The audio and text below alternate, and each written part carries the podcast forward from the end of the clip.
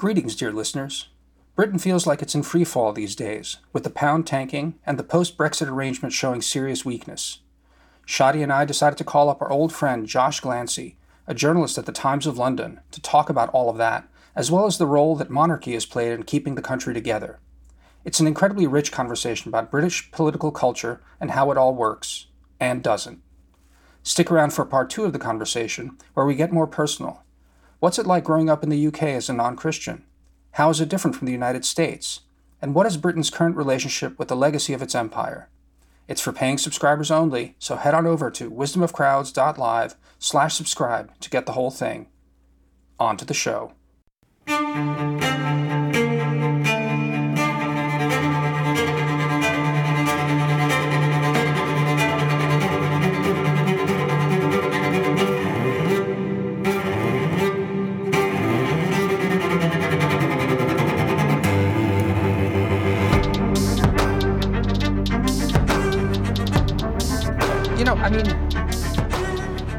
Josh, I guess I really just want to ask you what the hell is going on in England right now. It's you know, it feels like it's been on this crazy track since Brexit, right? And I mean, just in the news right now is that the pound is on par with the dollar. And I, you know, listeners probably don't know, but I'm on my way to Scotland, and my vacation's getting cheaper by the day. But I also wonder whether. What's going to happen by the time I get there? What's going on in England? Yeah, I'm missing my dollar salary at the moment. It's mind blowing, honestly. I mean, no one has a clue. It's my first answer. The brakes are off. And I wrote a piece back in February for the Sunday Times saying, "Will the perma crisis ever end?"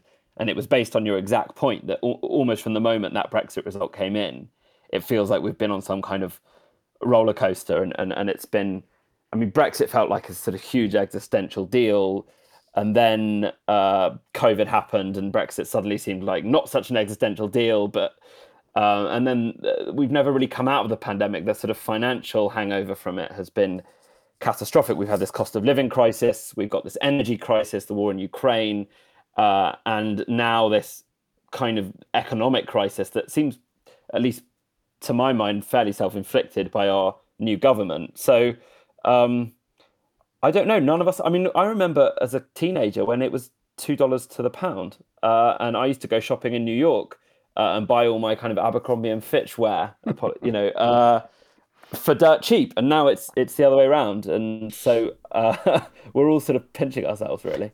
But there is some good news. And I just want to make sure that we highlight this. The monarchy is alive and well, and Britons are coalescing around this national symbol. And I think, no, on a more serious note, I think there is this really interesting contrast where a lot of the everyday politics in Britain seems to be going downhill, but then you have this real rallying behind the crown. And I think one thing we do want to unpack here, since you are an actual British person and we don't always have them on the show, like I personally don't understand. So Demir is focused on the pound and how things are just like going really downhill economically. Yeah, look, managing an economy is difficult. Managing a nation state, things go downhill all the time. You know, Britain will survive. What I don't understand is this. I have been surprised at the sheer degree of outpouring of sympathy and love and admiration for the British monarchy, for the Queen. And I've lived in Britain. I lived there not a very long time, but for 2 years. And I have to say that I'm genuinely confused as to, I think there's probably some obvious emotional reasons, but maybe we can also go into that and how you see the contrast, because, you know, I'm guessing that Brits are negative on their prime minister, Liz Truss, who seems somewhat incompetent, but they have this renewed vigor for the crown, and those are coexisting. Yeah, I mean, not only are they coexisting, they're probably in some form of negative correlation in a way. I think the 10 days of official mourning for the Queen, in which politics was suspended, felt like quite a blessed relief, actually, for the country and for the political class. I mean, you could go on Twitter and you wouldn't have to sort of cover your eyes in horror at what you see on your feed. It was a moment of not total unity, but pretty close to it, and a moment of, yeah, okay, some sadness, but actually, she was 96, she died in her castle, she had an exemplary reign for the most part. So, one mourned her at her death, but also celebrated her life and her reign quite easily. And it was. I think it's not a coincidence that people felt so involved with that, because I think people quite needed a break from the last 6 years of crisis and confusion and war and everything else that we're looking at in our newsfeed right now. But Josh, I mean, we definitely want to talk about the monarchy. I think that was the idea behind all this. But really, I don't want to get caught in the current moment. But this current moment hit like right as the pageantry over the monarchy ended.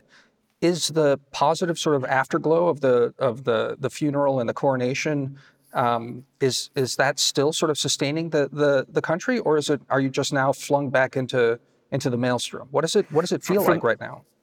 I would say from the moment the funeral was over and coverage switched to something else, it was buried.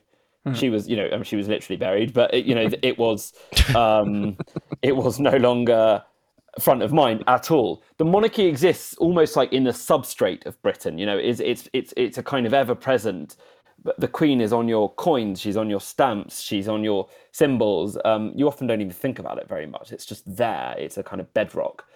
And yes, it's in the newspapers all the time. There's endless scandal and books about it.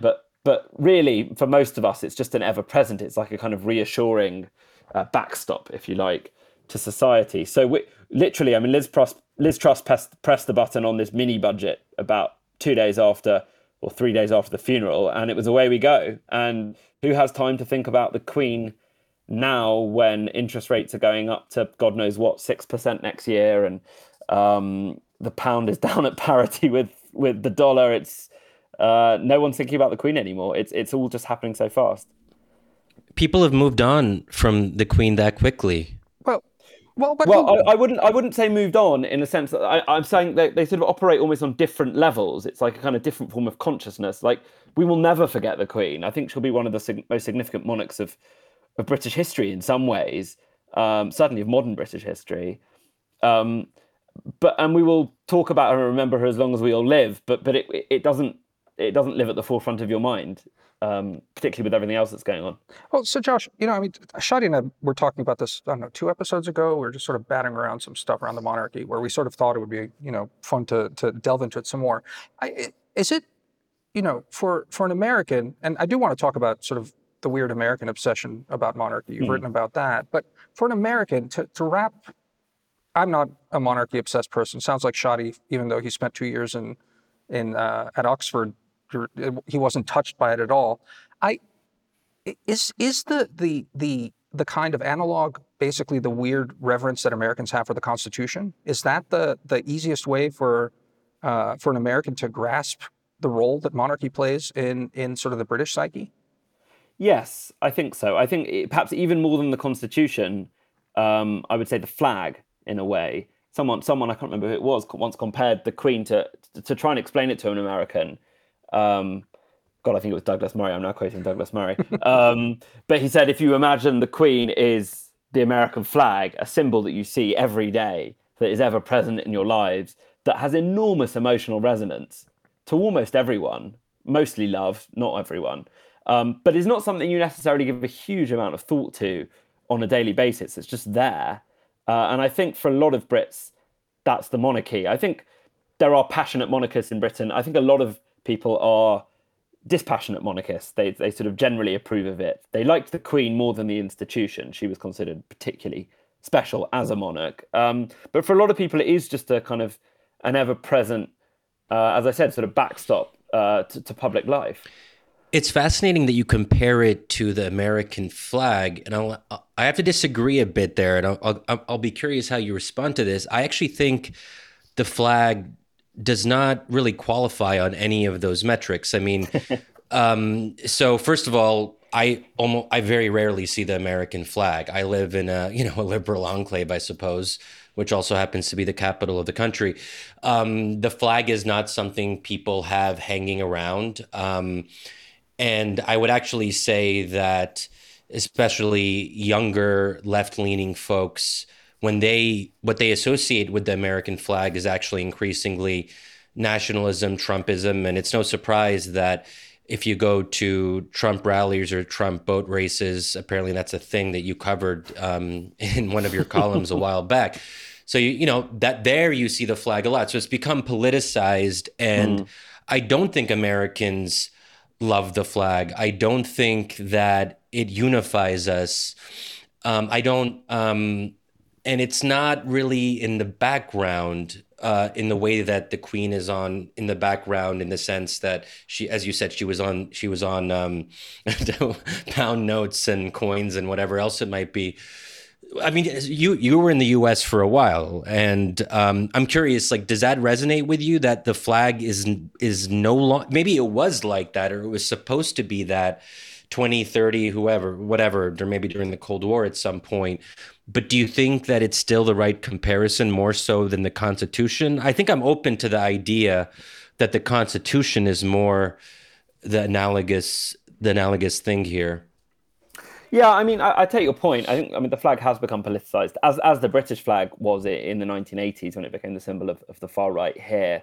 But I do think that if you step out of the left and the online left, I do think the flag is still pretty ubiquitous at on almost every street. It's at every sporting event. You know, it is it's on a lot of Ralph Lauren shirts or whatever. You know, and it is a kind of ever present in American life. But it's not a perfect analogy. I mean, I suppose that the reverence, that the political reverence that people have for the Constitution, in some ways is something that stands above. Well, does the Constitution stand above politics? Because you look at the Supreme Court and constitutionalism versus, you know, it's opposite in the court. And you know, is anything left in American life that kind of soars above all that? Maybe the sort of golden eagle or something. I'm not sure. Well, I think part of the problem is that we all as Americans love the Constitution or admire it or like it, but we just don't.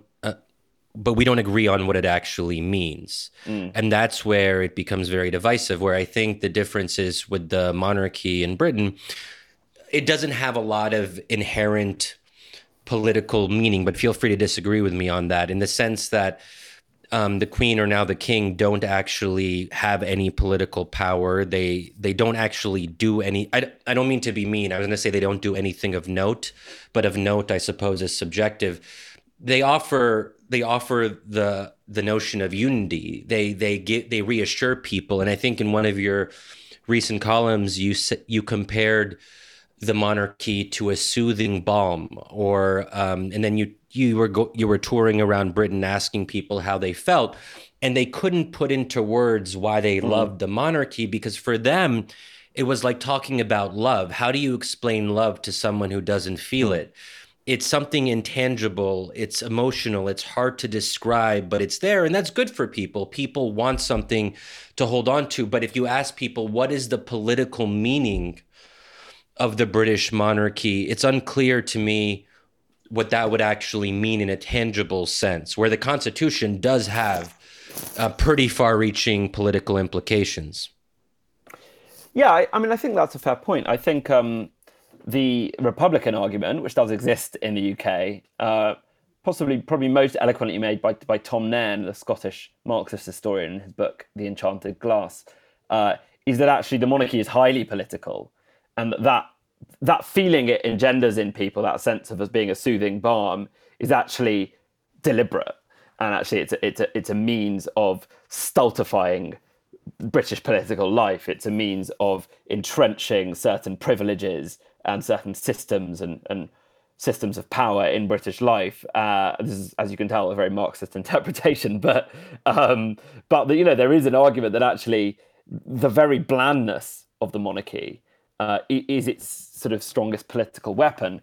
And if it, you know, the Queen was a master of blandness. We still don't really know who she was, what she was like. I mean, we have lots of morsels and tidbits and anecdotes, but fundamentally she kept her true self masked from the people for 96 years, which is an astonishing feat. I would say astonishing political feat in a lot of ways. It's not politics as many Americans would understand it, or even as some Brits would, but it is arguably a form of politics. And you know, the monarchist argument is that, well, she takes the sting out of public life. I mean, you look at America, you look at the Trump era, for example, you know, and I wrote this in a piece, like what America wouldn't have given in some ways during that time for an apolitical president to stand above it all and unite the country. So that's the monarchist argument. But the Republican argument is that actually it drains us. It drains the sort of vigour out of our public life, and it deadens any possibility for reform. This is a country with all these kind of ancient hang-ups and privileges that we can't seem to move past at times. We still have hereditary peers in our second chamber. I mean, dukes and earls, bishops, all these kind of strange anachronisms. So you can see it as a very political institution. You know, Shadi, you really should write a piece, How the Flag Means Nothing to You, because it struck me as you were saying that I mean, I live in the same city as you do. I'm in the same bubble as you are. But I do think you're wrong there on the flag. I do think that, like, the symbolism is still pretty powerful across America. But that maybe gets to one sort of question I have on this is, are you seeing sort of, you know, I mean, I've seen a couple of pieces talking about that, you know, the Queen was, as you described it, such a presence and was able to, you know, at least sort of marshal this inchoate power of the monarchy in an effective way, as, you know, a bland and effective way.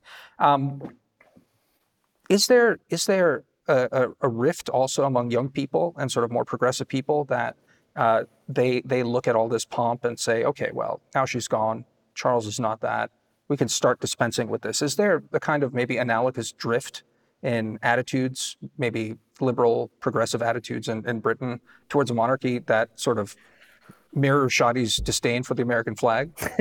Okay, wait, can I just offer up a point of clarification? I don't want, because we've got a flag burner on our hands there. Yeah. I like the American flag a lot. I don't drape myself with it. I don't know if people do. No, I mean, I guess people don't. They have it on shirts sometimes, I suppose. There was actually this famous picture of a Muslim woman wearing a hijab, headscarf, and the headscarf was the American flag. Very powerful image. I'm actually, as any listener will know, I'm mostly criticizing liberal elites for their disdain for the American idea, because that's what the flag represents. Just to clarify for newcomers, because I'm sure that Josh will bring new British listeners and I don't want them to get the wrong idea. Okay, Josh, over to you. Okay, so generation gap. Like, I mean, yes, to some extent, inevitably, you know, among younger and more progressive people, there is less of a veneration for the monarchy. I mean, the Queen was almost universally popular, even amongst millennials and Gen Zers, but you know, she was sort of the nation's grandma, if you like. But you know, yes, there is less veneration for the monarchy as an institution as you go younger, but it's remarkably how well it holds up. And as people get older, I think they do start to appreciate its presence more. I know I did. I was quite a staunch Republican as a student, and I'm now pretty ambivalent about the whole thing. So I don't fear for the existence of the monarchy in Britain. I mean, that was always the thing. People always said, oh, the Queen dies, no one really likes Charles, he's a kind of tainted figure, and that'll be the slow drift into the abolition of the monarchy. I don't really buy that. I think her death was a moment of renewal, of interest in the institution, and people got to reconsider what it was and what it meant to them, and I think the response was broadly positive. But the British monarchy is outside in the developed world, it is almost uniquely powerful and splendid. I mean, maybe you could go to Thailand or somewhere and find something similar, but I think that may change. You know, whether we move to something closer to what Denmark has, or Holland or Spain, where we slim down the institution and make it less of a presence in everyday life, that's a possibility. But, you know, the truth is, I don't know, people really love it. And people, and the more difficult modern life gets, I think the more people appreciate the pomp and the circumstance. I mean, I had a really interesting moment. I was in Belfast. I was following King Charles III on his sort of tour of the four kingdoms. And he went to Scotland and Northern Ireland and Wales. And I was in Belfast, and he was driving down from Hillsborough Castle to a cathedral in the city, and everyone was lining the streets to see him. Well, all the Protestants were. There weren't many Catholics there, but and he came down, and he was in a kind of black BMW with four Range Rovers. He looked like a sort of a high class senator and not the king. Whereas his other parts of the tour he'd been in the Rolls Royce Phantom. It's an incredible sort of old fashioned royal car, and people were really disappointed. A couple of people turned around to me. They were like, "Well, that was rubbish." You know, they wanted the car, they wanted the white horses and the cockades and the company of royal archers and all the absurd anachronisms that we saw on some of the other marches that week, because it was a break from the mundane, screen-focused realities of their daily lives. Okay, so I want to save. You said that there's a perception that Prince and now King Charles is tainted. You know, I take a little bit of offense to that because I think I know what you're talking about, Josh. But we'll save that for part two, so listeners have something to look forward to. I think that, you know, on a more substantive point, and I'm genuinely interested in this, and I've been thinking about it more as of late. Is it actually true that the British monarchy softens polarization? Does it, as you say, take the sting out of politics? Because I think from an American perspective, we can look at Britain and we can say, oh, well, actually, it was quite polarized during Brexit. In one of your pieces, you say that disagreements over Brexit don't quite match the disagreements we have in America. And I think that the analogy you used is if you're dating in America, in a liberal city, and you say, you know, I'm a Republican or I supported Donald Trump, that can often, or most of the time, be a deal breaker. And I don't know if this is true, but I took that to mean that Brexit, like you could go out on a date in London and you could say that, oh, I support Brexit, and that wouldn't necessarily be a huge problem. You wouldn't be beyond the pale. And I just want that, I want to clarify that, because I think a lot of Americans would have assumed that Brexit was a kind of dividing line within families, among friends, and it got really, really intense. Although I could be, you know, misconstruing that.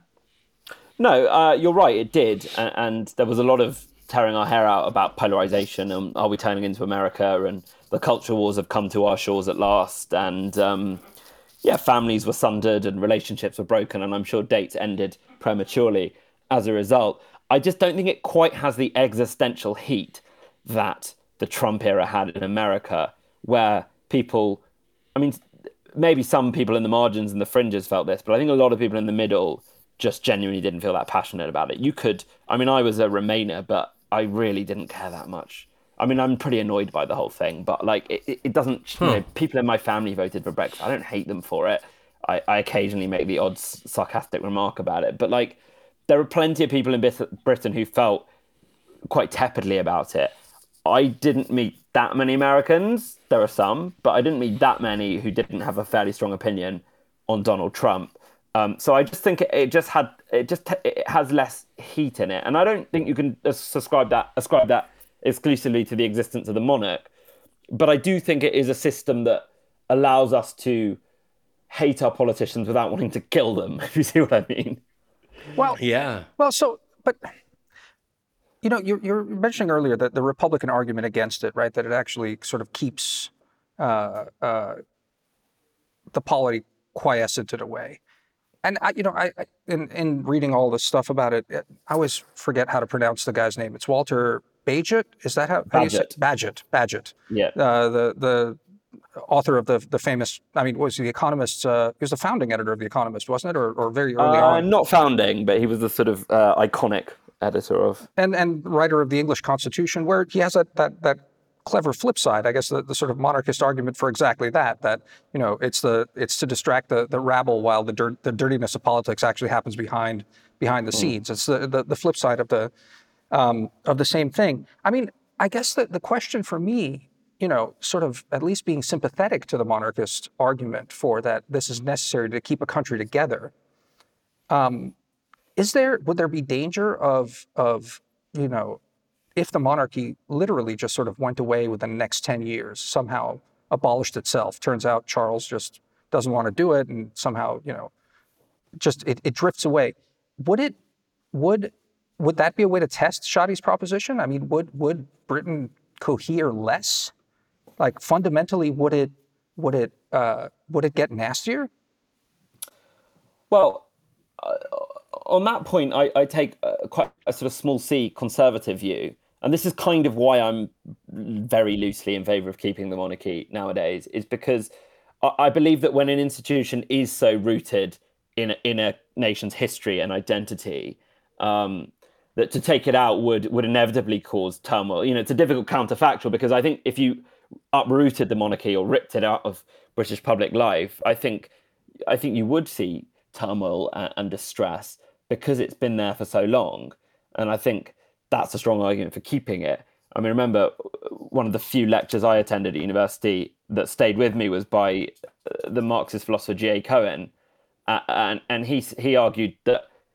And it was actually a total argument for conservatism, which is small c conservatism, which I was surprised to hear from someone like him. But he was saying that, you know, institutions accrue value as you know, over time, and we often underestimate the pain and trauma that's caused by removing them and abolishing them.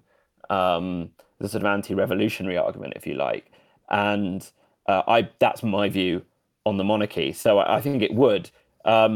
Would we be capable of living with a president and a republican system? Yeah, sure. I'm sure we'd get used to it. You know, we're still vaguely functioning country, at least except for this week.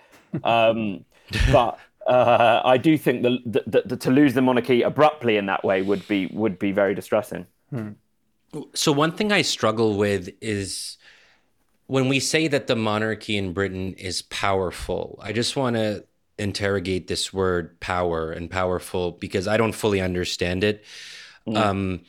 Because, okay, so we're talking about a constitutional monarchy that doesn't really have political prerogatives, and it's supposed to be apolitical, above politics, that sort of thing. But maybe, what does the monarchy, to what extent can the monarchy interfere even around the margins in daily politics? I mean, clearly the Queen was very careful to not even, as you say, not even make apparent what she believed. Like, that's remarkable to me. We actually don't know who this person is, and I'm just surprised that like no one in the palace did some like tell-all story, or here's when I hung out with the Queen. Where did the Queen go out for dinner? Like, when she was younger, did she go out on the town? Like, it's just amazing to me that there wouldn't be any account of a distinctive personality. That's just one thing that I find incredible. And that must take a lot of self-discipline to basically hide yourself in that way. But that might also be particular to her. And I wonder if King Charles now, who obviously has more of a political background, he has taken positions in the past, he has said potentially controversial things. To what extent could he test the limits? Could he, in a sense, politicize an apolitical institution and use the weight of the monarchy to actually affect policy in some way? And that would obviously test, not necessarily, Britain doesn't really have like explicit rules on this, but so some of it would be testing norms. And that's where it gets like a little bit fuzzy. You're not supposed to do certain things, but theoretically, you could do them. You could push. Well, I mean, even to build on that, Josh, maybe you can remind listeners. I left Josh speechless. No. But I was making notes because there were about six questions in there. Well, no. Look, Josh, we don't want to be interrogating you here. It's just sort of like it's fascinating. A broad sort of area of interest. You know, I mean, one thing you might sort of remind listeners and explain to me again, the whole again. Listeners should remember there is no, what Shadi was alluding to there, right? There's no written constitution. It's all precedent in a lot of ways. How did that whole story about proroguing Parliament? What was that all about, and how did that work? And what was the Demir, pro what? Prorogue, isn't that the word, Josh? Yeah, that is the word. That's it came up that at some point during the crisis, it was with Boris Johnson, might have even happened with Theresa May. There was some call for she wouldn't dissolve Parliament, but basically call the session into end. And would that trigger an election or something like that? It's sort of in her power, isn't it? Or was? Right. So the prorogation of Parliament happened in 2019. That is like a lot of things. It's theoretically in her power. But the Prime Minister advises her to do it, and she does it, basically. But it got shut down in the courts, basically. It was an attempted prorogation that the courts basically squashed. So she doesn't have the power then? I think it was revealed through sort of tortuous ways that she wasn't particularly happy about this. Every once in a while, the Queen sort of very subtly makes her opinion known on something. She did it during the 2015 Scottish referendum when she was asked by some well-wishers outside a church what she thought about the referendum, whether Scotland should break up with the UK and be independent. And she said, "I think people should think very carefully before they vote," which is a sort of a masterpiece of political messaging, and was a headline, all over the country because everyone kind of knew what she was saying, but it was a kind of blameless intervention. But the prorogation is a good example, of the limits of royal power. There's nothing she can do. Charles knows this too. I mean, he has a history of intervening inappropriately in his political issues that he cares about, from architecture to planning to environmentalism. And there are all these memos he's written to politicians called the Black Spider memos that were pretty highly inappropriate. And he knows, having watched his mother do this for 73 years, or pretty almost 73 years, that he can't behave like that now that he's king. He's been quite explicit about that. But he will be unable to resist being more interventionist. And I think at this point, people are expecting that, honestly. There was a whole play called King Charles III by Mike Bartlett in 2014 that was about this very thing, and it all ended in a total debacle. I think he'll put his thumb on the scales a little bit more, but ultimately he knows that the survival of the institution depends on it being at least perceived as apolitical and above politics. And so, in answer to your question earlier, Shadi, like, what is royal power in Britain? It's mostly really soft power, but a lot of it. I'm always interested watching the royal lobby, the journalists who cover the royal family permanently. And it's like the rules of journalism, and I say this, these are esteemed colleagues, they do a great job. The structure of it is, of course, like, completely unlike any other form of journalism. You're not holding them accountable. You're not searching for scandal or truth. It's a constant negotiation of what is one allowed to say, what are the limits of propriety, and totally different to how we cover our politics, which is we sort of smear them in as much shit as possible and see what sticks. And so royal power is that sense of being untouchable almost, of there being these very clear limits, and I think we're going to see some of those limits tested in the media during Charles's reign, because there is quite a lot. My colleague Gabriel Pogrund at the Sunday Times has done fantastic investigation work on Charles's finances, his charity work. We're talking, Qatari sheikhs giving him $1 million in, or £1 million in a Fortnum and Mason's bag over the table for his charity, which helps support some of his country houses. So like they put it in a bag, and like literally they just put a lot of Mason's bag. They're kind of bright. They tend to be sort of bright blue carrier bags. Couldn't they just wire it? Well, I think it's more impactful when someone just hands you a sack of cash. But you know, that's pretty out there stuff. There will be more stories about Charles. There will also be the next series of The Crown, which is going to involve, which I think you alluded to earlier, Tampon Gate. And there will be Prince Harry's memoirs coming out in November too.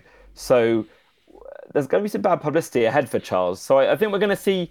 I think he may test the limits of his power, but I think we're also going to see the media test the limits of how far it's willing to go to undermine the crown and attack the crown. It's always been very happy to attack members of the royal family, but leave the Queen was always left pretty much untouched, except a little bit when Princess Diana died, and then the country was in such a ferment that she caught some flack for that too. Okay, this might be a dumb question, Josh, but how is the royal budget overseen? Is that great. Okay.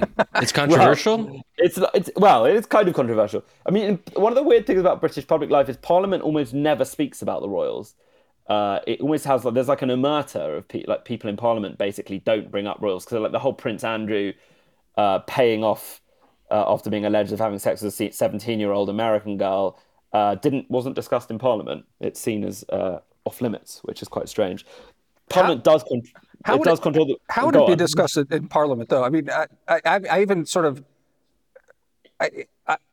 would you discuss that in Parliament? I guess charges, or you could express distaste if you were a left-wing Republican MP, of which there are several. You could say, "Well, isn't this an example of why this is a corrupt, decadent institution, and maybe we should abolish some of these minor royal titles and just slim it down," which is something that's in the ether. Parliament does control the royal budget.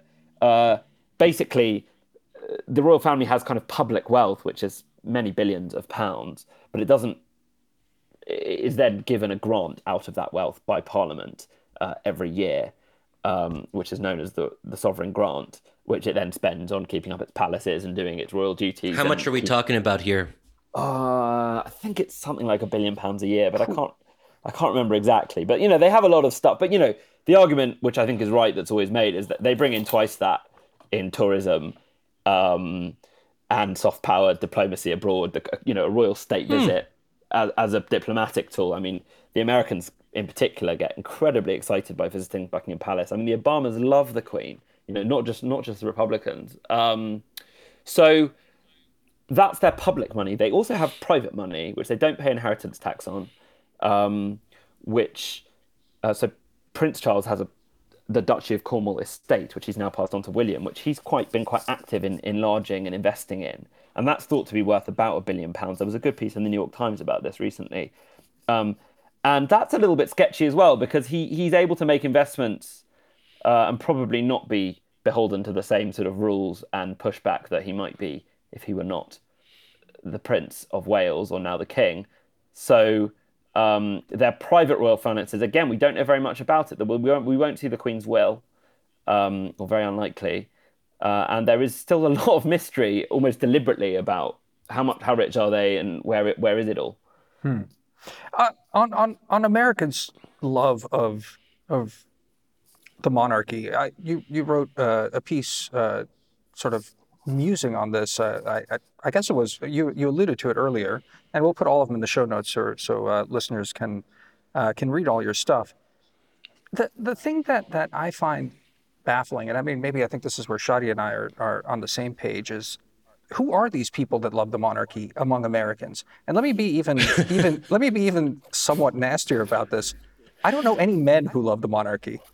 I know some women who do, but like, and you know, even when I'm reading your piece, Josh, I get the sense that if there are American men that love the monarchy, it's because their wives or girlfriends are sort of really excited about it, and then they go over there. Maybe I'm overstating it and being a little nasty here, but like, am I onto something there? Yes, I think it is quite gendered. Partly, I think maybe because we've had a queen for so long. But no, it is, because it is part of what they love about it is the soap opera, and it is the ultimate soap opera, and it's the fusion of kind of English or British tradition and grandeur with just gossip politics, you know, and just this sort of tawdry realities of a family trying to hold itself together. And I think it's that combination that, you know, you go into supermarkets all over America, you see from Vanity Fair through the New York Post through to the supermarket tabloids, they are on the front pages all the time. You know, they had that reality TV show of like trying to with Prince Harry lookalikes. Obviously, the whole Meghan Markle thing has fascinated everyone and has touched kind of progressive and Black America in a way that maybe not every other parts didn't. So I do think it runs pretty deep. But you're right. If I had to describe the quintessential American royalist, I would be thinking of a middle-aged, middle American, sort of middle-class woman who sort of devours a lot of glossy magazines. Well, I have some memory. That's probably a bit of a stereotype. Look, I have some memory in the 90s. Maybe this was an almost universal thing because Diana was at a different level. But I remember that. I mean, and my mom, I remember my mom certainly followed it very closely. And I think she had, like many American women, an emotional attachment to Diana. And I don't think my mom necessarily fits into the kind of, whatever we were describing, the kind of people who would otherwise be into the British monarchy. But although I will note, I do have a recollection of my late grandmother, Egypt, you know, who in Egypt say, you know, would, I don't know if she was 100% serious, but she would sort of say things like, you know, if only we still had the British colonialism, that was actually not so bad. If only, like, at least they were able to help run things more effectively and we could bring back the king. Anyway, that's just like a little aside. Let me try to remember where I'm going with this. But I think that Diana certainly captures a certain moment. I think that I also remember that we were intrigued by the fact that Diana was dating, I don't know if it was official, but certainly she had a close friendship with an Egyptian man, Dodi Fayed, and I remember that very vividly. That there were conspiracy theories that not with my family, but I remember like in broader Arab and Muslim circles. I don't want to. It was probably a minority of people, but that Diana was targeted and killed through this apparent car crash because she was going to marry a Muslim man, and that had to be stopped. Well, there were plenty of those conspiracy theories in the UK too. So the Prince Charles did it with his buddies at MI5. That was the sort of Prince Philip. I mean, did it through MI5. But I mean, yeah, that has been comprehensively debunked. Thanks for clarifying that. I mean, Diana was totemic for everyone in a way, because she, you know, royalist, and because she was a kind of anti-royalist royal. She was, as Tony Blair called her, the people's princess. She wasn't anywhere near as well liked during her life, but her death made her a saint, a martyr even. And, you know, the royal family was blamed, the tabloid press was blamed, but she was beloved in America, I think partly because she represented that a royal rebellion, if you like. And Americans, they respected her rebelliousness, her sense of the common touch, but they also admired the fact that she was a princess, and she sort of rose above them too. And I've been on, the amount of taxi rides I've been on around America, people of all shades and stripes, ages and genders saying to you, "Oh, we love Diana." So we were so sad. I mean, it was 25 years ago, but it was just such an extraordinary collision of different things that, yeah, it resonated very deeply for Americans. I think Diana was almost as popular as the Queen in some ways. And that's the other part about America again, right? I mean, after my sort of impolitic remarks about this being a woman's thing. There is the other part that our presidency is monarchical, right? And I was looking up before we had this conversation where it came from, but it was Vice President John Adams who was suggesting different titles for the presidency, and I think before Washington quashed all of them, it was His Elective Majesty, His Mightiness, and then also His Highness, the President of the United States of America, and the Protector of their Liberties. Those were all titles for the president that were like being mooted, I think, in that early period. So, I mean, I don't know. I there is that kind of weird reverence we have for the presidency, which I think we've lost with Trump, right? I mean, that's sort of what happened. And again, you've alluded to this before, but it's Trump that was the real nail in the coffin of just tarnishing that almost sense of awe that we Americans have of the presidency, which is probably at least roughly analogous towards the British experience. I don't think that's right, Demir. I think Bush ended it. I mean, I don't have any recollection in my adult life of this kind of respect for the presidency that you're talking about. No, but look, and I remember. Go on. Yeah. You know what I'm getting at? Just respect for the presidency. Obviously, politics was always there, and you were always like going after each other about it. But you know what I mean? Like there was still this sense of, you know, for example, the Obamas, right? I think a reasonably popular presidency, though the country became more polarized as it went on. But there was, you know, there's Michelle Obama, the first lady, and there's all this sort of, I don't know how to put it, just reverence, and a lot of this kind of very soft coverage, this, you know, dewy glow. And I mean, Obama was also quite good at it, right? He had this very talented set of photographers who, you know, had him doing this sort of stuff, and this was like out of the press, and there was a sort of aura to the presidency. However much there was division over Obama, there was a kind of awe in the office, and let's also not forget. I mean, I think the fact that you know a black man was elected to the presidency, there was a kind of big significance to that. Not that we have elected a chief executive, you know, of the country who happens to be black, but we have elevated a black man to the highest sort of exalted office. There was that aura to it. I don't know, Shadi, am I wrong? Am I just pulling this out of my ass? I feel like it's true. No, look, I see what you mean. I think you're partly right about that. I guess what I have in mind is I remember, I mean, the Bush years are really resonant for me, in part because I was living abroad for a good chunk of it, and I could see how people reacted to George W. Bush and what he was doing post 9/11, the Iraq War. And I remember, I don't want to say shame, I don't want to overstate this, but I do remember feeling like almost like I didn't want to, I don't know. I'm trying to remember what I was like back then. I mean, so it depends what's, not to go into like my life story, but I do remember there was this reticence to say too much about being American because there was so much dislike and even hatred of George W. Bush in the Middle East. That wasn't the case with Trump. I don't ever, because I think it was very easy to say, you know, look, obviously Trump doesn't represent me. I didn't feel like I had to explain Trump away when I was abroad the way I did with George W. Bush, in part because there was so much unity, and maybe this is actually would support your point, that there was so much unity, at least in the beginning, around George W. Bush and even the Iraq War. I mean, there was considerable bipartisan support, and there was almost a deference, especially after 9/11. But I remember feeling, just in a very personal way, deeply uncomfortable with the presidency as this symbol. So maybe I'm just projecting my own particular experience in that regard. That anyway, yeah.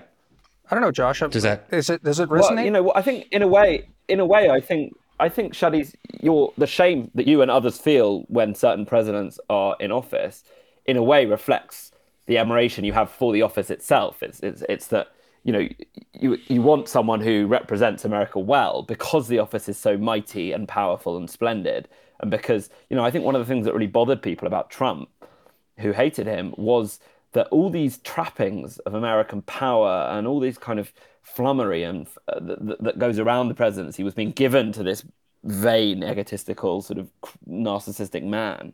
And they were playing Hail to the Chief to him, and he has the Marine Band, and he has the nuclear football, and all these kind of trappings of being the most powerful man in the world, supreme commander, were given to this douchebag from New York. And I think the office of the presidency, I think most Americans hold in enormous regard. I think they just happen not to, most of the time, half the country kind of hates the person who's in it. Yeah, yeah. Well, so let's talk about, you mentioned Tampongate, and I wasn't quite aware of it, so I Googled it just now, because that's not I wasn't either, to be honest. And I don't think that's what Shadi wanted to talk about. Oh, right. But let's maybe talk about Tampongate. It's not a bad thing to segue into. So he had a naughty conversation with Camilla, talked like sex and tampons, and somehow this leaked to the press like a decade ago. And yeah, these were pretty fervid times around the Charles, Camilla, Diana love triangle. Or I don't know if it was all love, but yeah, Charles was having this affair with Camilla, and reporters then, this was before the great phone hacking scandal. Reporters then were intercepting the airwaves with scanners. They were eavesdropping on these conversations. There were all sorts of dirty tricks going on, and basically what was effectively a phone sex between Charles and Camilla, involving a sort of I won't go into the full details, but sort of there was someone imagining that they were a tampon. I mean, it's all out there. Yeah, but, Google it, folks. Google it. It's all there. Yeah, Google it. Just don't make me say it. But that was all in the public eye, and I think it was so distasteful that not all the papers ran with it. But it's known, and that's what I meant at the beginning when I said Charles is tarnished, not just by that, but by the Black Spider memos, by a lifetime of, by the divorce, by what happened to Diana, by a lifetime of being a public figure who hasn't always been loved. He's now presenting himself as this kind of cheerful, dutiful grandpa. And that may work. And there may be some truth in that, to be honest. The years have mellowed him, and he is now happily married. And but he's a difficult character, and he'll never be loved the way Elizabeth was. Hmm. Yeah, I mean, well, go ahead, Shadi. No, I think you're going to say something important, Demir. I don't want to preempt that. I've been baiting Shadi with this for a while. He didn't take the bait like 2 weeks ago when I put it out on Twitter. And it's something that I was not aware of at all, but that King Charles actually, has spent a lot of time studying Islam, right? And he's sort of a student of it. Is that known outside? I mean, a friend of mine shared some article with a bunch of sort of scuttlebutt, and it was funny because the tweet I tweeted at Shadi was like, first you guys win with Obama, now you get the first Muslim king of England. This is amazing. No, he is. Yeah. I mean, this is something our friend Ben Juda's written quite a lot about. He is a man of great interests. He's a complex figure. He has great intellectual interests. He's very close with some sort of Gulf monarchs. He sometimes too close, perhaps. He has very good relations with the Jewish community in Britain. I wrote a magazine piece a few months ago about a series of portraits he'd commissioned of the last Holocaust survivors in Britain, 6 portraits. It was a gorgeous project, really touching, beautifully done, really thoughtful. And yes, a prince should be doing charitable works, but this spoke to a real sensitivity and thought that I greatly admired. And many in the Muslim and Jewish community in Britain hugely admire Charles. They see him as a friend. So there are like complexities to this man. The environmentalism stuff has got me into trouble in the past, but many people now see it as being prescient, as being ahead of his time, that actually he sounded like a bit of a crackpot in the 80s. But now it's really one of the great subjects of our time. And people, in a funny way, they kind of want him to show moral leadership on that without being too political, so it's a difficult title. Yeah, I mean, you're right, Josh. We definitely see Charles as a friend. Well, yeah, that's one way of putting it. I'm speaking for people I know in the British Muslim community. I don't know if it's a global reality, but so it is interesting because it is a conspiracy theory, I guess you call it that, but there are actually articles that try to lay out the case that Prince Charles converted to Islam. So it is a somewhat amusing thing, but there are apparently people who believe this, and we can actually, I don't know if we should share it because we don't want to contribute to the spread of rumor, but there is actually an article. You are claiming it there. There's an article in the Middle East Forum's journal, and that's Daniel Pipes's outfit, so kind of Islamophobic. They're always looking into who's secretly a Muslim. They wrote a quite well footnoted journal article on Obama being Muslim, and went through a lot of the historical record, his time in Indonesia, what his... No, and I'm not even joking, because I actually did read the entire piece, and I found it intriguing, if not necessarily fully persuasive. But, but there, it's interesting how, first of all, I think it gets out of... And even the thing with Dodi Fayed marrying... potentially, marrying Diana and that sort of thing in the 90s, there are people who really fixate on secret Muslim conversion, that Muslims are getting into powerful positions through proselytization. I mean, we could do a whole episode on that, but I think it does reflect a very real paranoia that people have about the spread of Islam, and perhaps even the vigor of Islam, and the fact that it is attractive to a lot of people. So that's like the more serious side of it. But I do wonder. Okay. No, I look. Well, there's a sort of political point on that in the UK at the moment, which is Charles has sort of indicated that he wants to be a more ecumenical king, whereas Queen Elizabeth was about as staunchly Church of England as you could imagine, and the monarch is the head of the Church of England, so that is their role ever since Henry VIII. Charles has indicated, partly because I think of his interest in other faiths, that he wants to be more ecumenical. No one's quite sure how that would work or what it would mean, but it's an interesting test case. His interest is genuine. He has studied the Quran. So I mean, that's an interesting point, though. I mean, it sort of gets back to this question of the role of the monarchy, right? And then also gets back points to the question of the role of the established church in sort of British identity, and can you pull that apart and start pulling these things out, and what the sort of impact on that would be. Now, I mean, obviously, it's not that you have to be a Protestant to be British. Far from it. I mean, Britain is quite a successful pluralist society. And yet, nevertheless, that's, again, one of those things that I always wonder about. I've told this story before on the episode, and I think I might have even said it to you, Josh, but it's a conversation I had with our former editor of the American Interest when we were talking about Sam Huntington and his book about, Protestantism and America, the cranky book before he died. We were talking about, and he grew up, first member of his family to go to school, got a PhD, and he was sort of musing on the fact of what a transformation he had seen in America over the course of his lifetime, the diversity, and especially for Jews in America, what a transformation it had been, and how wonderful that was. And yet, nevertheless, when I pressed him on it, he did say there's something that we might be losing when we lose that sense of, I don't know, markers of sort of cultural meaning, even if they're, some kind of hegemonic thing. And that even, losing that sort of Protestant noblesse oblige that defined the often bigoted, early 20th century elites of America, that may not be on balance also a good thing,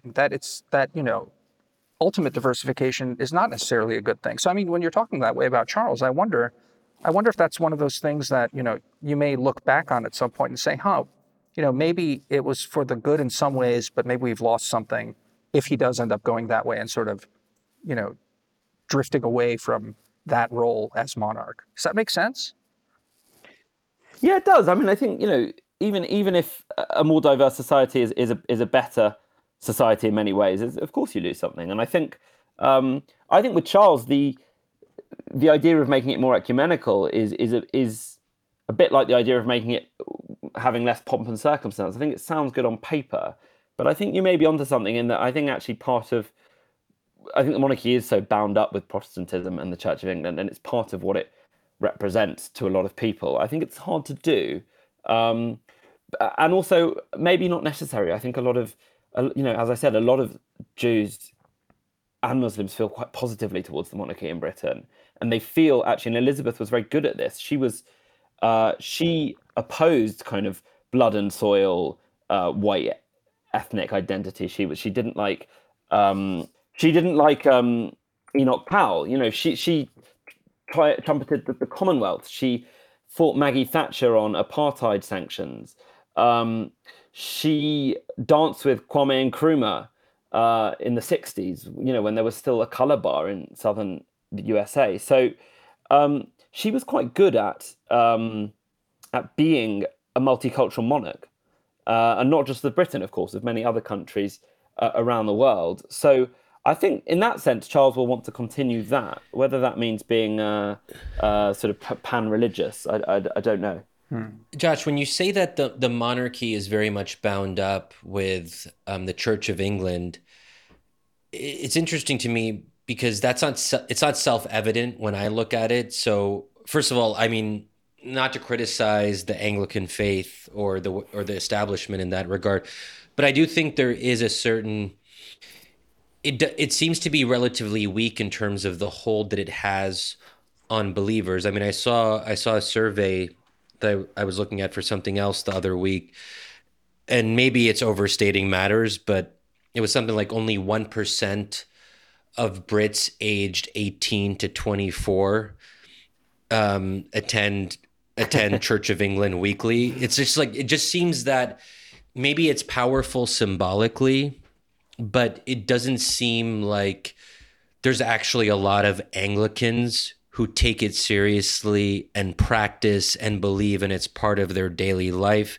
So I just, when you say, like, what does it mean to be bound up with Anglicanism and the church and the Church of England as an institution?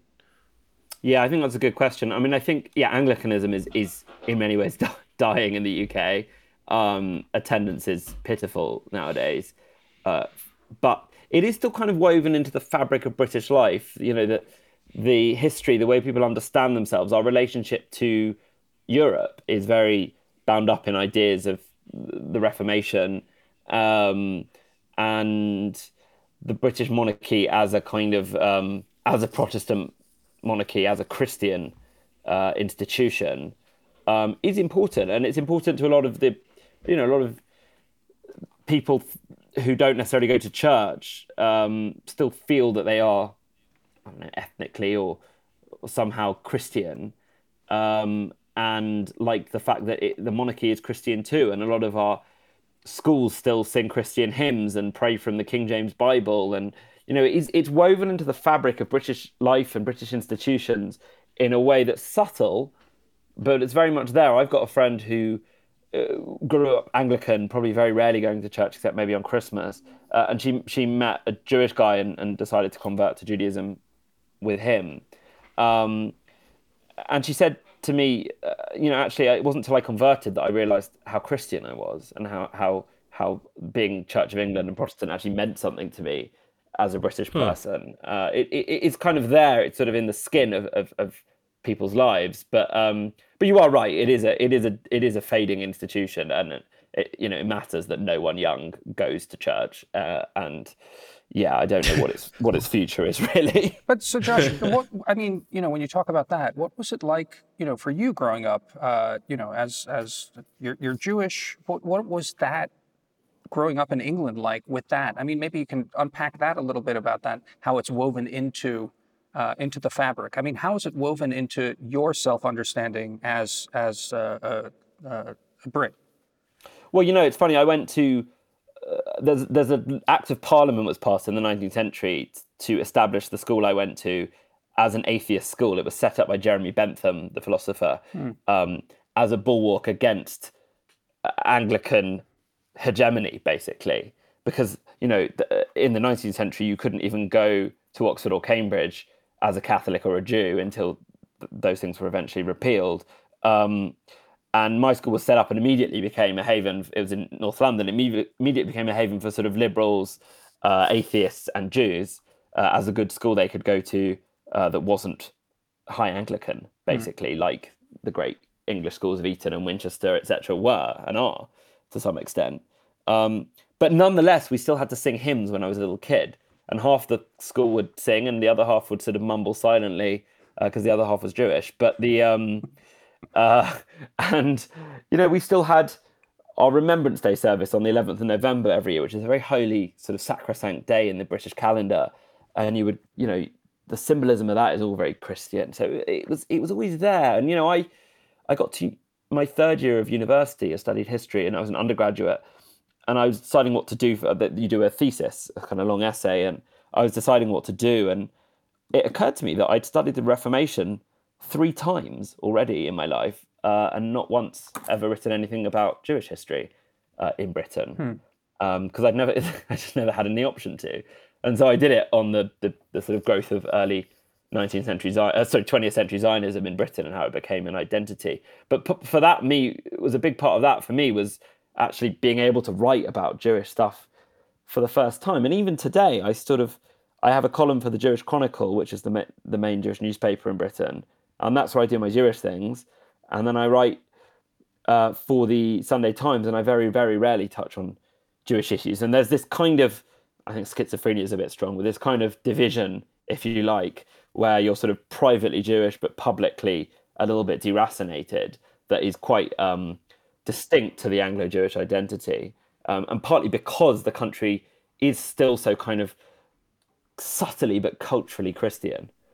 Do you think that holds for Anglo-Muslims as well? So I think it does to some extent. I think for Anglo-Muslims, obviously a lot of them have darker skin and are more marked out in that sense. A lot of Jews sort of pass as white, which, you know, is a thing in America too. But I do think it's true.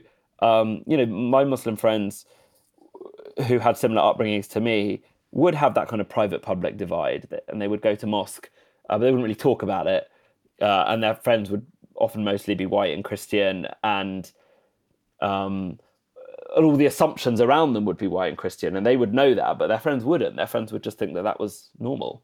And so, yeah, I think you do have this sort of this divide, this kind of split persona, if you like, that you operate. I mean, go ahead, Shadi. I have a question for you, but go ahead. Say something. For me? Yeah, I mean, sort of. We had no ask away. Well, it's like this. You know, it's as you're talking there, Josh. I wonder if it is the fact that it's the church is established, and so it ends up being a touchstone in a way that you know that is just not. It's officially not how we do things in America. So I mean, me growing up, not religious at all. I went through sort of my upbringing in the States growing up, you know, going through these rituals, these sort of patriotic rituals, you know, reading about the Constitution, the Pledge of Allegiance, all of this sort of stuff. But it's sort of this public religiosity, but you know, being largely ignorant, not being raised religious at all. You know, I knew that these were vague illusions, but it never really hit me the way you're describing that you know, you're almost sort of your life gets split these two ways. And I'm wondering, Shadi, in your case, you know, you're raised religious, so the references to God are more explicit. But I wonder if it's the fact that it's not an established church, that it's less woven in, or it's more secretly woven in. I guess what I'm getting at is, me personally, it took me a really long time to recognize just how religious a lot of the fundamentals in America are. And I think it's easy for people to overlook that and maybe not have this sort of split identity thing going on in America, because it's everywhere, but it's also nowhere in a weird way. Whereas it sounds like in Britain, it's more explicit because the church is established. I don't know, Shadi, did you have this kind of experience like Josh is describing? This. Can you say a bit more when you say that Christianity is sort of everywhere in the U.S. context? What, just say more about that. Well, I mean, it's, you know, you have these. It's all over our currency. Again, it's explicitly in the Constitution. Again, as I've grown older and sort of read about it, you see how many of the sort of references, yes, the founders were deists, or many of them were, and they had a particular sort of understanding, but it is a very Christian sort of founding, and a lot of the reference are explicitly Christian, but sounds like differently so than in Britain. I think you're right, but I think that I was a member of the first generation where that ceased to be true. So I don't have as much memory, and I wouldn't describe it that way. I actually was somewhat shocked when I started actually meeting Christians, because I didn't know anything about Christianity, despite being born and raised in Pennsylvania. I don't know if I really knew outwardly Christians. So Christianity to me was strange, and it still is strange to me today. And I don't mean that pejoratively. I just mean that it's striking to me how outside of the mainstream Christians appear to be in present day America. I think it's intensified in the last 20 years. Like maybe in the 90s, there were still vestiges of it. I do think that's the way America used to be, that there was a kind of biblical literacy. I don't remember ever hearing any friends in school mentioning the Bible, or even the fact, or even a verse. I'm trying to think, did anyone ever cite, I can't think of anything. And I actually remember, and I think I've written about this somewhere a while back, that I remember when I came back to DC in 2014, and this must have been maybe 1 or 2 years later, so maybe 2016 or something, I was at Starbucks here in DC, and I actually overheard two guys doing a prayer together. And I remember being so taken aback that I had seen a public display of Christianity, because I'm like, I just don't really see this stuff. And I remember the first time that I saw a mainstream journalist or columnist, she identified herself in her Twitter bio. The first thing that she put was Christian.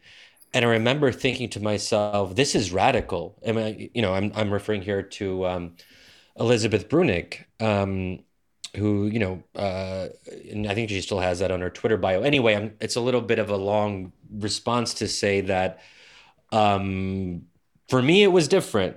For me, it was different. But you're also a little bit older than me. And Josh, I don't know, you spent some time in the U.S. I don't know if what I just said resonates with you in terms of not seeing Christianity in an explicit form or an outward form, especially if you live in liberal suburbs or close to a major city.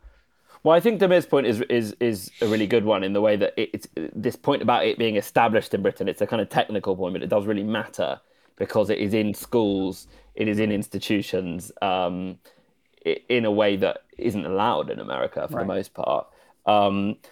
So I think in America, for me, it's always really dependent on what community you're in. You spend time with Vietnamese fishermen in East New Orleans, there's a church on every block. You spend time in a lot of African-American communities, and there's, a huge attendance at church, certainly among some sectors. So obviously, the evangelical Bible, I think it's just America, particularly nowadays, is so regionally polarized and so grouped by ethnicities, identities, politics even, that it really just, it sort of depends where you are. I mean, what I'm getting at is that I wonder if, to a certain extent, this is working with Walter Mead and Peter Berger and others of the American Interest. For me, it was a sort of a process of learning, and also working for Adam Garfinkel, who's, again, also very devoutly religious person, was talking to them more, and then realizing the extent to which America itself is in some ways no less religious, I think, institutionally even, maybe not explicitly like in Britain, but it's there. And yet it's hidden, because, Shadi, my experience actually is quite close to yours, except maybe, I would go to a friend's house and maybe the parents would make a say grace, and I would be like, oh, ho, ho, we don't do that at my house, but, this is, it's dinner, so you say this, or, invited to a Jewish friend's house for a holiday, and then you know, getting that experience. So it wasn't that it was completely secularized, and I wasn't ever so shocked by it, but it took a while for me to appreciate the extent to which America is also, I think it's founded as a Christian country, and a lot of the precepts there don't necessarily rely on it because they're broader, but it's rooted in a way, which seems more explicit in Britain. I guess that's all I was getting at. I found in America, if I was generalizing, I could count on one hand the amount of conservatives I met who didn't have any religious faith. Yeah. I mean, it doesn't, as you said, it's not always worn as a badge. It's not always immediately obvious. But it was you get into a proper conversation with someone and it always came up. It was always a factor. And informing their belief in their politics. You mean with political conservatives? Yeah. That's what you mean? Yeah. Absolutely, yeah. It was everywhere. And I'm someone who was brought up in religious faith. That's something I'm very interested in. So I was always... That would not happen in the UK. It's very unusual for someone to express religious faith in any conversation nowadays. We're such an atheist country. I know America's becoming more atheist, and we've discussed that, Shadi. You've written on that very interestingly, but it's still so much more ubiquitous. It's such an outlier still. Yeah, just to switch gears a bit, because I want to make sure that we don't forget this as we begin to wrap up. I think that the elephant in the room, and I think we'd be remiss if we didn't talk about it, is the British Empire. Yeah. Talk about it. Talk about it. Go. Right. Well, there was an interesting narrative that came out of the pages of the New York Times and elsewhere about, not venerating the Queen because she was an imperial figure in some ways and presided over the bloody decolonization of the empire and, British depredations in Kenya and that the British monarchy as an institution was at the heart of empire. So I'm curious to what extent that's accurate. I mean, I think that, and when we talk about Muslims in Britain, I sort of wonder, many of them come from Commonwealth nations that were colonized by the British. There is that history. And if they see the monarchy as somehow, I think there's no way to talk about the British Empire without talking about the monarchy. I mean, there's some intertwining there. And both are good. I just wonder. Sorry, finish your question. Go on. No, I just wonder how, like, if you're a British Muslim and you're thinking to yourself, well, this is a symbol of national identity. The Queen and now the King is something we all share. However, there is that history, and I don't know if people are thinking about it that consciously and trying to disentangle. But I imagine for some people, it's a complicated relationship. Yeah, it definitely is. And I was probably a bit glib earlier when I was talking about or generalizing about views of British Muslims. I think there's probably quite a diversity of opinion. I think you can feel very positively about the Queen as a figure while also being quite skeptical about the monarchy. It is a little bit conflicted, but I think that most people who actually read the history and look at it carefully realize that given the situation she inherited, and given the limits on her power that we discussed earlier, Queen Elizabeth was actually generally pretty good on this issue of empire. As I said, she danced with Kwame Nkrumah, who was, I think the CIA were probably sort of still tracking him at that point. I mean, he was a sort of quite a controversial figure. She had a great friendship with Nelson Mandela. She publicly disagreed in an almost unprecedented way with Maggie Thatcher over sanctioning apartheid South Africa. She wasn't a revolutionary Marxist, but broadly speaking, she was a person of who believed in the end of empire and accepted the end of empire and didn't do anything to push back on it when she might have done more. She reminds me a little bit of the old aristocrat in The Leopard, as someone who understood that for everything to stay the same, everything had to change. So I think that's one reason why people felt positive about the Queen. But clearly, obviously, the institution of monarchy was at the heart of empire. But I don't know that you know, British kings weren't sort of rampaging around the world. I mean, most of the empire was set up by sort of rapacious merchants. You know, certainly the Indian part of the empire was the East India Company. It was basically a private enterprise. It wasn't directed from Buckingham Palace. So it's a little bit complex, that. I mean, America was set up by people who were fleeing the monarchy for the most part, although in Virginia there were sort of more royalist types. But, you know, even they were there mostly to just make tobacco and have a new start and get some free land. I mean, the empire was not a royal creation. It had the royal imprimatur, and it had the monarch as its emperor, I suppose. So you can't deny that. But it's a slightly more complex picture, I think, than just a straight up sort of imperialism equals monarchy. Right. It wasn't monarchy. It was capitalism that you're blaming correctly. As a journalist at the Times of London, you are saying capitalism caused empire and all the ills of the world. Noted. The Times in Britain is an anti-capitalist newspaper. Not currently. No, I think capitalism in many ways is more of a driving force than monarchy. Whatever you think of it. Yeah. No. I mean, I agree. And then monarchy and capitalism and empire, all good. Well, that's another matter. Well, you know, just to put a finer point on the empire thing, because, you know, I think that nostalgia, when we think about the monarchy, it brings about sentiments of nostalgia that people want to remember the way things were, to some extent, at least. Right. And I just wonder, I don't actually have a great sense of this. How do British people today think about the legacy of empire when they're being nostalgic about previous periods, whatever they might be?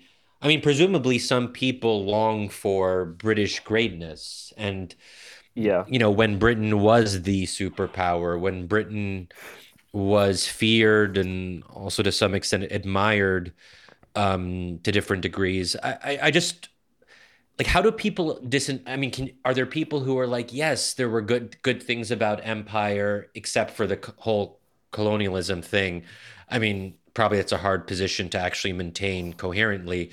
But I just like Neil Ferguson.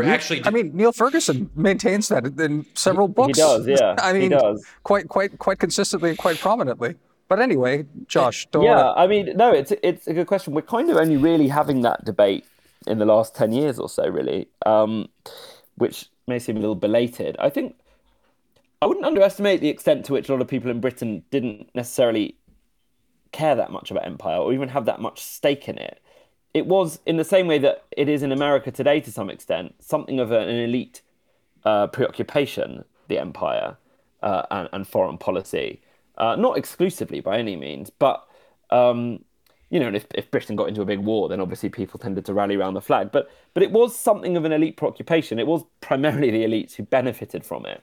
But yeah, I think you're spot on, Shadi. I think people have a somewhat inchoate sense of missing the great bit of Great Britain, and a sense of loss and a sense of diminishment on the world stage. Never more so than this week, I would say. Right. But I don't think many people miss empire that much. I think that people broadly accept now that it's not a very modish way of going about things, and that we ought to be pretty apologetic and ashamed of some of the excesses of empire, whether it's, you know, the Amritsar massacre not the Amritsar massacre, that was later, whether it was the Indian mutiny or the, you know, the Mau Mau rebellion or whatever it is. I don't think people are that ashamed of it. I don't think they pay it that much attention. And I think if you really got someone privately in your confidence, they would probably say, well, a lot of the other empires were worse, weren't they? The Belgians were going around the Congo sort of chopping everyone's hands off. And we did bring them the railways and cricket and the British legal system, and it wasn't all a disaster. It's not very fashionable to say that now. You know, that view that was espoused by your Egyptian grandmother, I think, is not wholly uncommon. It's not a public view really anymore, or only if you go on to the sort of hardish right of opinion. Fascinating. Well, okay, so you guys, I mean, you guys really got a treat here. I mean, you peered into the British soul, the British mind.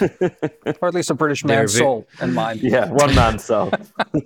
They are very interesting people, these Brits. You should go visit them now, especially with the dollar is strong and the pound is weak. Yeah, come spend your dollars. We want them. We need them. Yes. All right, Josh. Thanks so much, Josh. This was really fun. Really good talking to you. That was great, guys. All right. Lovely to talk to you. Yeah. Okay.